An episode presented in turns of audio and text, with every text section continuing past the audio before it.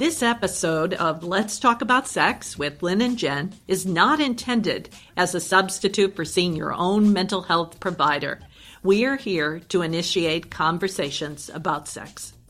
Let's keep the conversations going. You can find us on Twitter at Talking Sex Pod or email us at talkingsexpodcast at gmail.com. We also want to give special thanks to Nathan Diffie for our podcast cover art and our wonderful editor, Julia W.D. Harrison. Lynn Ponton and I, Jennifer Wong, are the executive producers.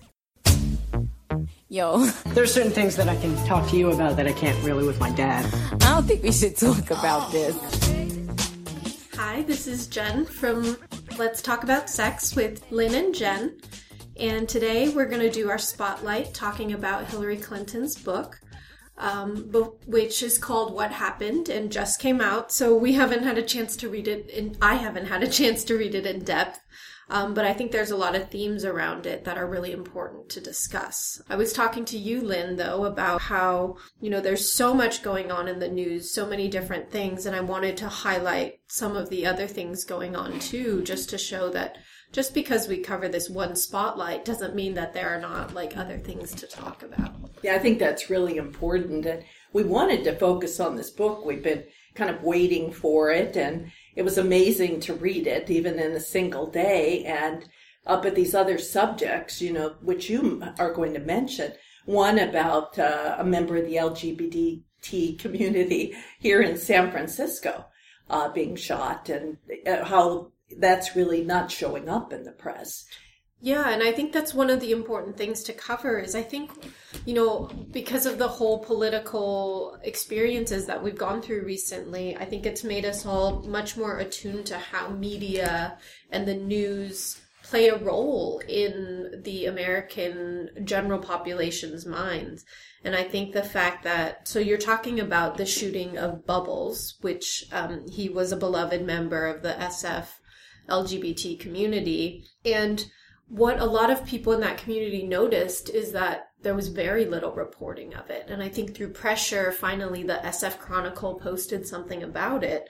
But I think it speaks a lot to that sense of feeling oppressed, feeling silenced, not being given a voice, and being marginalized. And I think that plays a big role in a lot of the conversations that we have, especially around the arena of sex and sexuality. And especially for what's termed sexual minorities. We're Yeah. not sure how much a minority they are, but you know, they're really treated differently and it's not talked about in major news venues. So it's very important. And it is incredibly important because it is a death of somebody and it was a homicide. It was a targeted shooting. And I think that's such, such a terrible thing. It's also a hate crime. It's a hate crime, and it. I think what's so remarkable about it too, for some people, is it it's it happened in a city that's supposed to be kind of this token of welcoming, in, inviting environment, and so I think the fact that it happened here is rocking a lot of people in the community too.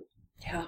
So the other thing, there's all these terrible things, but it's important to talk about, you know, the other thing is the Seattle mayor, Ed Murray, or Murray, I don't know how he says his name, but he um, has been accused of child sexual abuse. I guess it had been by four different people. And the final straw seems to have been that his cousin came out and said, so he's the fifth fifth boy man who um, said that this mayor um, abused them. And, and after this came out, the mayor has decided to resign. But I think there's a lot of important things there. We've talked about the importance of acknowledging that men can be sexually abused.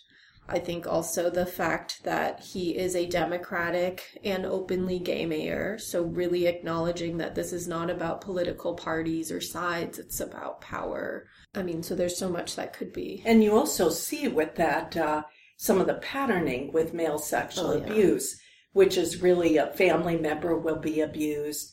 There'll be abuse within the family, then it spreads outward. And often it's not one child's voice, but many, as it is in this situation. Yeah, and if you think about it, you know, you would think after four four accusations that you would already consider maybe mm-hmm. resigning, but it was really not until this family member spoke up and shared their experience that the mayor has decided to resign. I think another thing that I find very interesting is that because we work very closely with sexual abuse, what I see particularly around the legal system is when someone has been accused of sexual abuse, which we've talked about, mm-hmm. a lot of kids, a majority of kids do not lie about this happening, or even teens, you know, coming forward. The, let me see if I'm getting the word right, the perpetrator or the accused very often focuses on the fact that the abuse is alleged.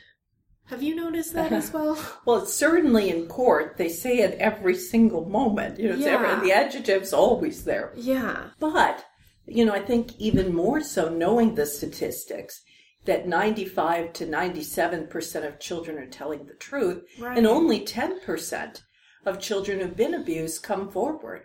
So knowing this, you realize how often it's accurate and, you know, how the, the system is skewed in many ways to protect the abusers. And I think that's the, the thing that's so hard.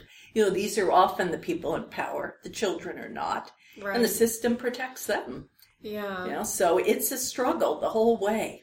It's a long battle we have here. It is a long battle, and we've talked about that too, mm-hmm. you know. And, and speaking of battles, I think the other book that came out as well was um, the one written by Katie Tur, and her book is called Unbelievable.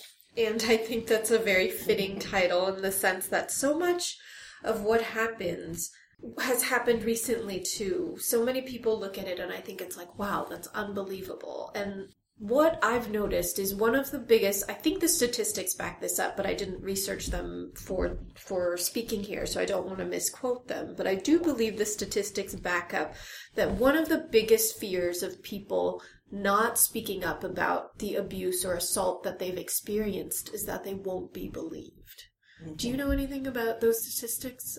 Well, with children, um, there are studies on children who said they won't come forward because they don't think they'll be believed. Yeah. With adult women, I, I don't know if there are those studies. Okay. But you ask women why they don't come forward, Right. and they certainly say that. Yeah. So having this young woman reporter, newswoman, come forward and talk about this is really key. Maybe say what the abuse is that she's talking about, because I think that's relevant. Yeah, so she experienced sexual assault at the hands of our current president, and it was an unwanted kiss that that he planted on her cheek, basically. And I think um, I don't know if you've read as much about it. I haven't read the book yet, but from reading excerpts, what it sounds like is what I see, and maybe it's more of a therapist's understanding, is there was a whole grooming process that was involved in it. You know, he didn't just go up to her and do this, it was a whole process of attacking her, trying to undermine her confidence,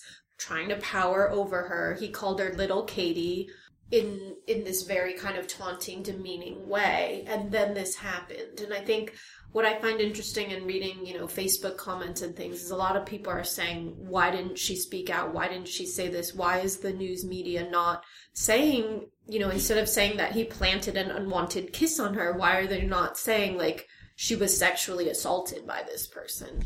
And i think we brought some of that up in one of our spotlights on why victims don't speak up And uh, the media will normalize sexual behavior.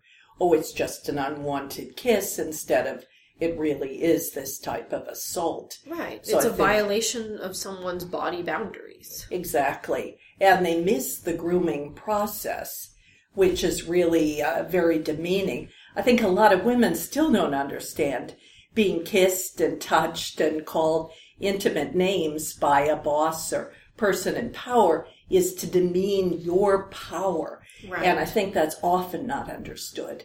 I think we talked about it when I was riding on an airplane and Yeah. the flight attendant was trying to do this and you know the struggles you have around speaking out are are hard. Speaking out, I think, is a very hard thing. And I think a big part of what I want to highlight in all of these different things that I brought up was really I was thinking about how powerful it is. You you have to find your voice, and if you don't have your voice, how do you find somebody and amplify their voice? Because these voices matter. Yeah, no, absolutely. And all together, we are stronger talking. Absolutely. And so that brings us to this book about Hillary and sort of her using her voice. So Um, I'm going to hand it over to you a bit more because you were able to read more of the book. But certainly, like, you know, I'll contribute my thoughts about it as well. Well, first, I, I want to thank Hillary Clinton for writing this book. Uh, it was uh, amazing to read, and uh, she was more candid uh, than she's been in other venues, and which I think is very important. And it was closer to a conversation with all of uh, us, you know, all of the, the women and men in this country. So I think it's valuable for anyone to read it.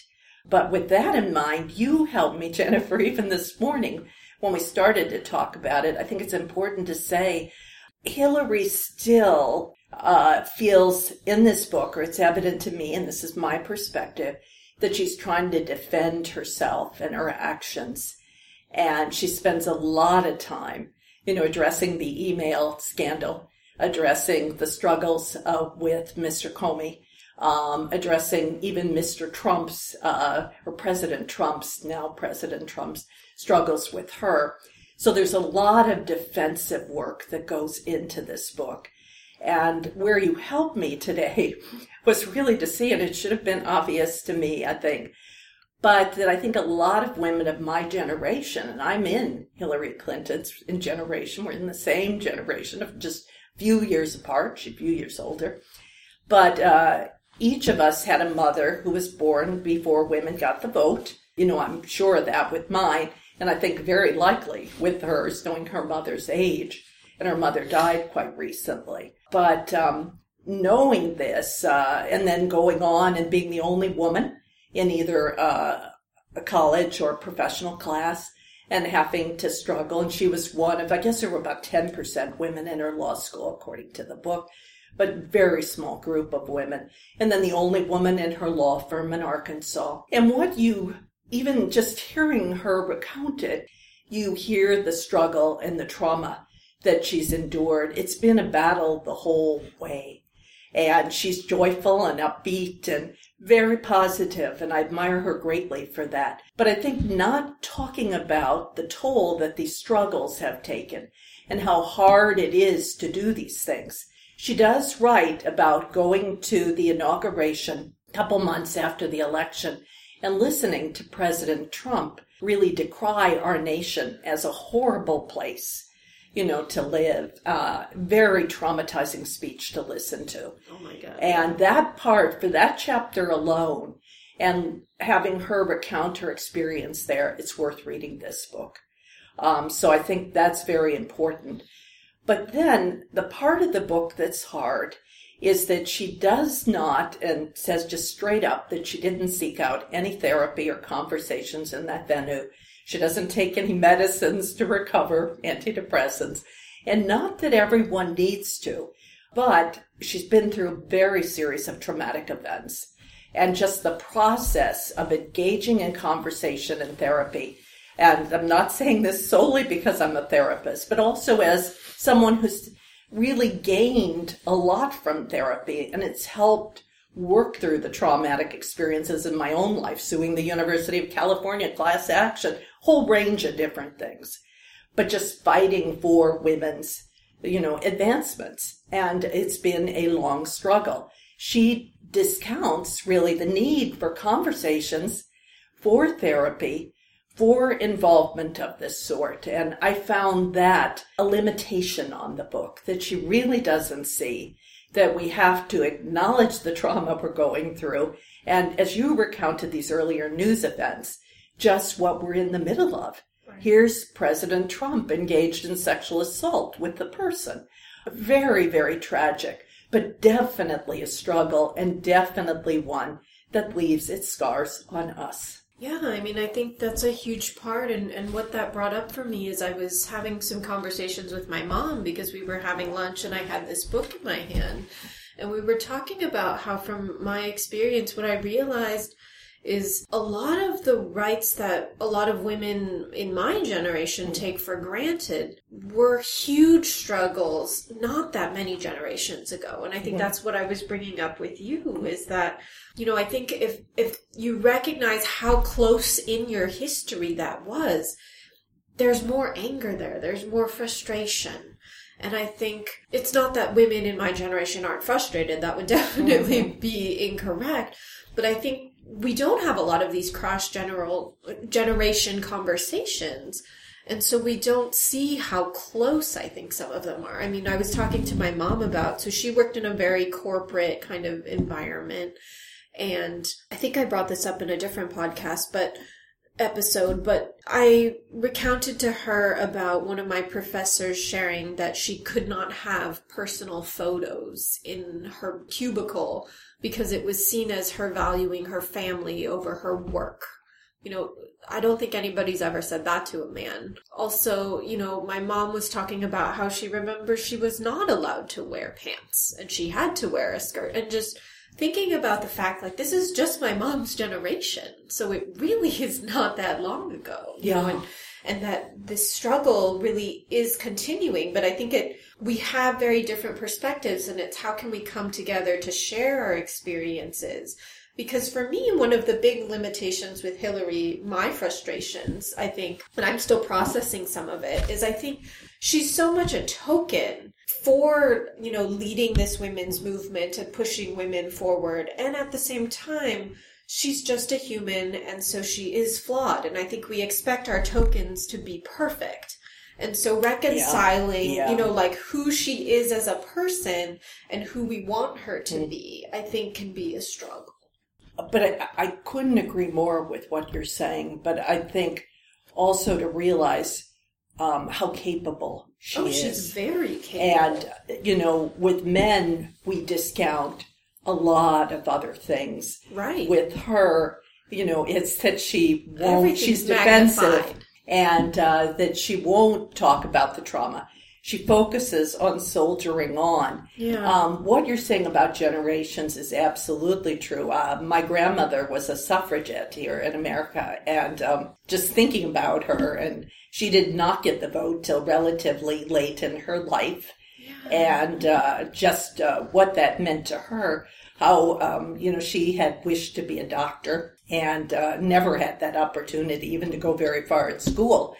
And I, I think there are a lot of women like that. I mean, she donated her body uh, to, when she died to my medical school, and uh, just that kind of uh, connection that women have. But I think talking about the hardship and the trauma is very difficult, and a lot of women try to avoid that, basically. Yeah, well, I think it is difficult, and I think I think this idea of soldiering on too is very hard because yes, we do need to move forward. We also need to be able to process and, and see how it does impact us. I think one of the things that I find really beautiful about Hillary Clinton is she is a fantastic listener.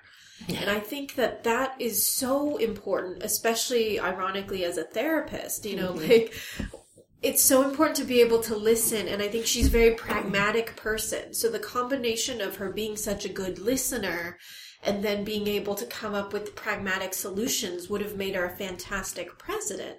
I also think though that like she's not able to maybe market herself in that way or I, I don't know. I mean this this is not my area of expertise political strategizing you know but i i do know that I read an article about how she had sort of planned to run a different campaign and that she was, and I think it was also in this book, which is why I'm bringing it up, is she talked about how she was going to go to these different places, she was going to listen, and she was going to address problems. And that's what you want in a president. And at the same time, I don't think that she highlighted that this is not how the campaign is typically run, but this is something different. I think one of the struggles for me with her is looking at how she sort of was using the system that was in place, and yet she also seems to acknowledge and recognize that this system is designed to make people like her fail. So, so there's this conundrum of like,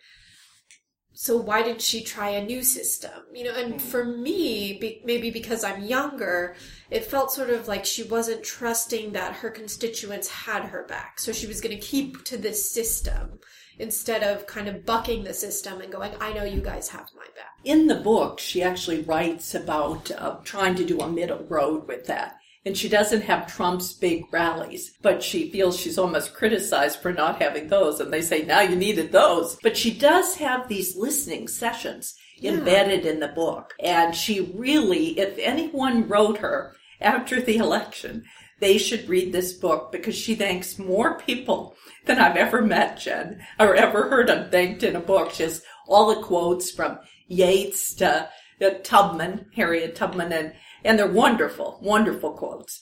And she thanks everyone. So everyone out there should think that you're thanked by Hillary for your efforts in this. But that's who she is.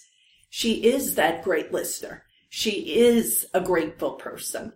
And that is something that uh, I think the male power system really doesn't go with. Well, it So- doesn't value it. it's not valued, but that's who she is. And that is a wonderful part of this book.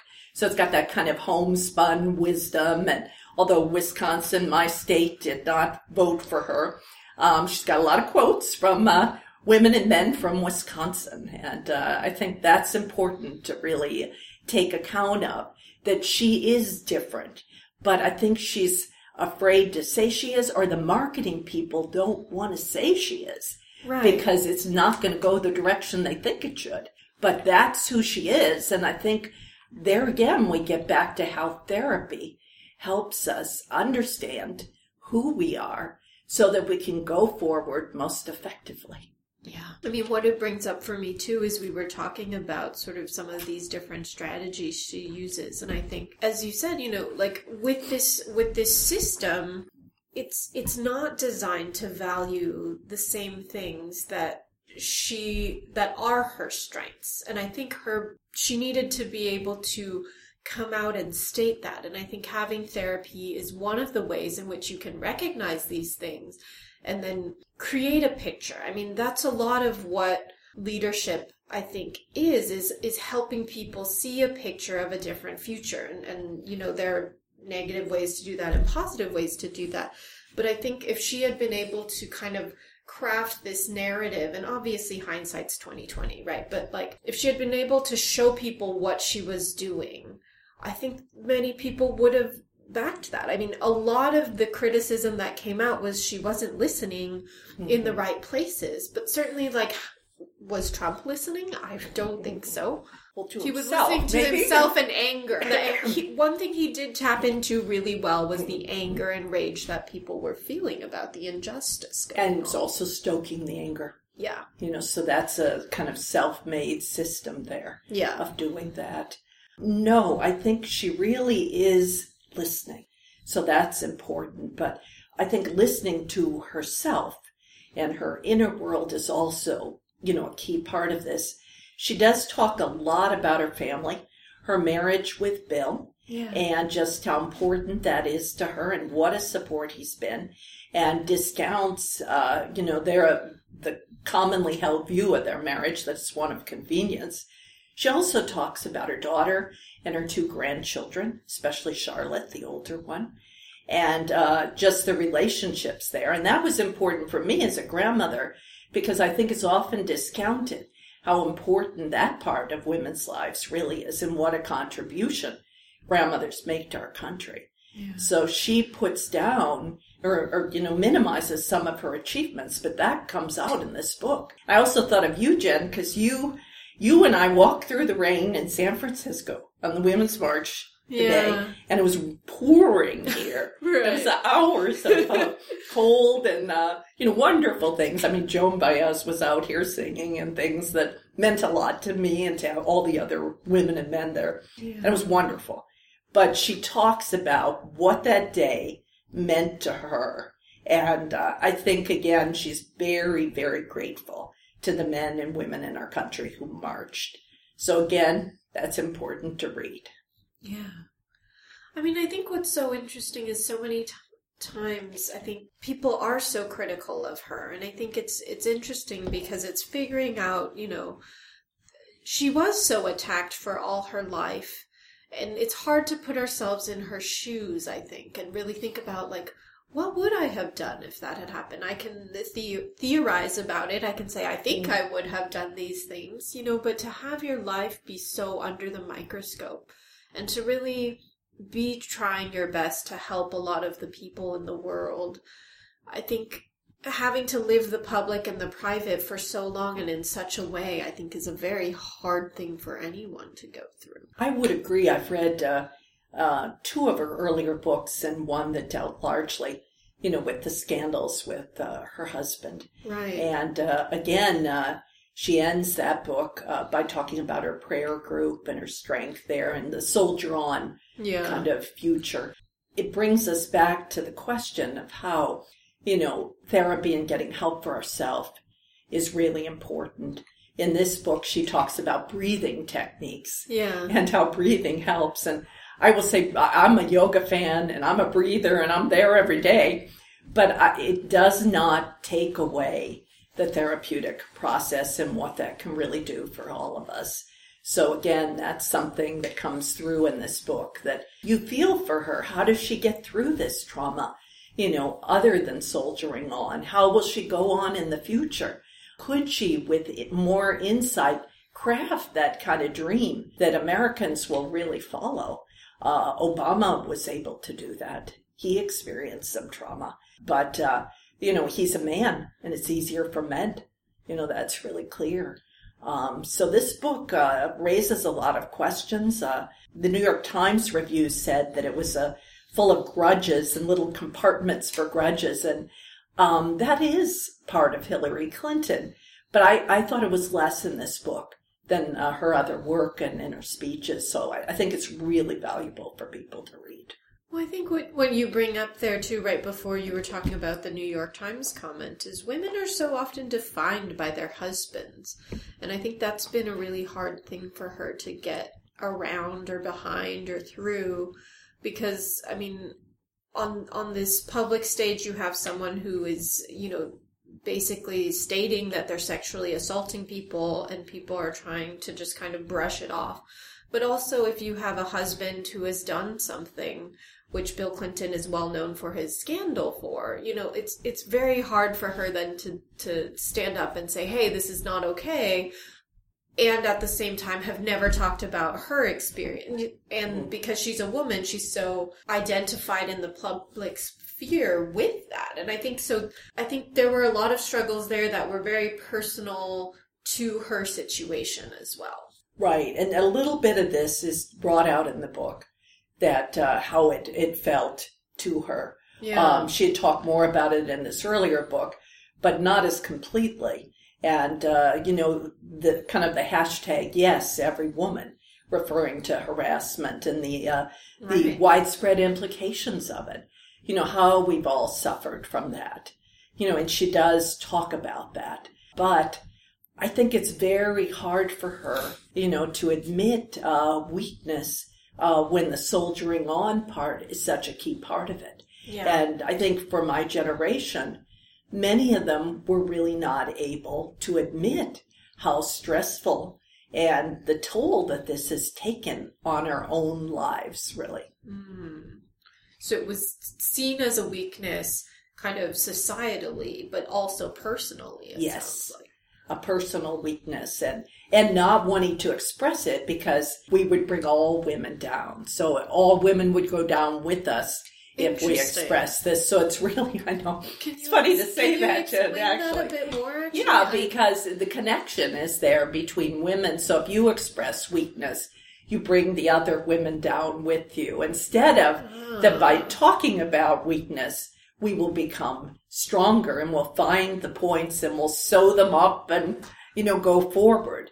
But yes, I don't think it's entirely self-protective with Hillary. I think it's actually about protecting Chelsea and Charlotte and you and me and all of us.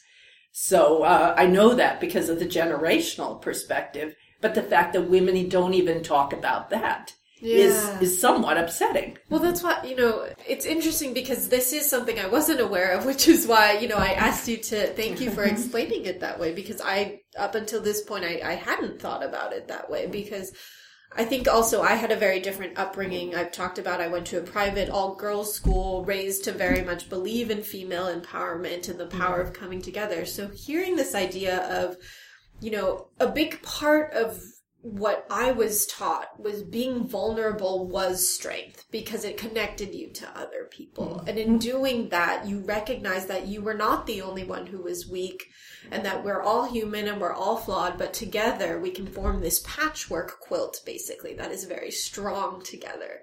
So it's very interesting to hear just kind of how different generationally those concepts are and obviously how it would affect the choices and decisions that you make for yourself personally but also as a community. So the idea from my generation of soldiering on is that you don't expose this. Right. And it would expose weakness Right. for other women instead of that we're joined really by our vulnerabilities. And Which as you, you put see it, in the Women's March. Exactly. And I think she felt that and expresses that in the book that women could march in pain and anger and reaction to this type of trauma is really, really important. You know, we march in defeat and in victory. Right. And I think being able to see it too, I know for so many of some of the teen girls and even the teen boys that I was working with, it was so powerful to see that it was happening around the world and that it was in response to all of this. And I think a lot of why so many of these news things are coming up and things are finally being done is the fact that she lost in, in this crazy election is making people say no more i will not be silent anymore and i think coming together immediately after and seeing everybody it just emphasizes how much yeah you have to come together in those tough times and your willingness to be vulnerable emotionally vulnerable particularly it builds strength and that's the way forward Yes. And I think if anything, that's what this book should do for others, you know, who read it. It should inspire them that she's one voice, but she's speaking for a lot of us. And, uh, you know, adding on the parts that we have to speak together about this, which her book stimulates. We are talking right you we're know talking and uh, it. it's important to discuss all of this you know what happened and what is going to happen i think that's really the bigger question you know how can we change the future you know talking about something as horrible as, as this and this is horrible this last election and then what's happened during these months and the impact of this on those girls and boys in our offices and all over the world you know, it's really a tragedy. You know, and she is a voice in this and really a leader in this, even with the flaws that we expect everyone to have.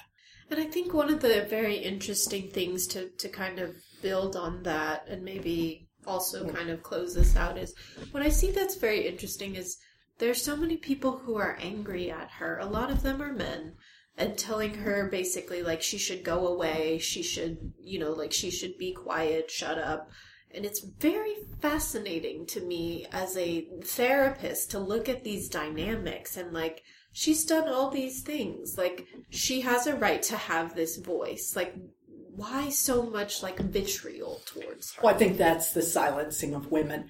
And, uh, you know, we haven't really talked about it in depth, but there's a whole section in the book talking about the, the Pew studies and, you know, about women's responses and men's responses and the world's responses to having women leaders. And one of them is to say, go away. You know, you didn't win, now go away. You're a woman, you didn't win, you're, you're devalued out of this situation. But her voice is still there, and I'm, I want to know what she's going to do in the future. Yeah. I mean, she's not that old. She was younger than Trump. We've got possibilities here. And I think that's really important. You know, how do you pick up and go forward and taking into account that women just got the vote, you know, less than a hundred years ago in America. That to me is just still incredible. Like, that it was that recent. I Yeah. think it's so powerful.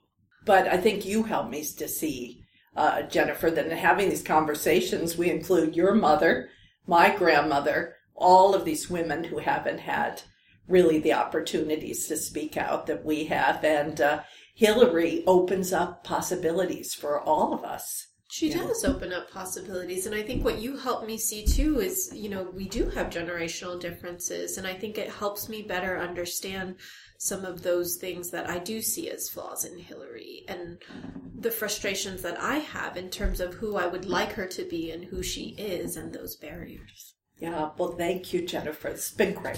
Thanks. Come on. Let's talk about sex.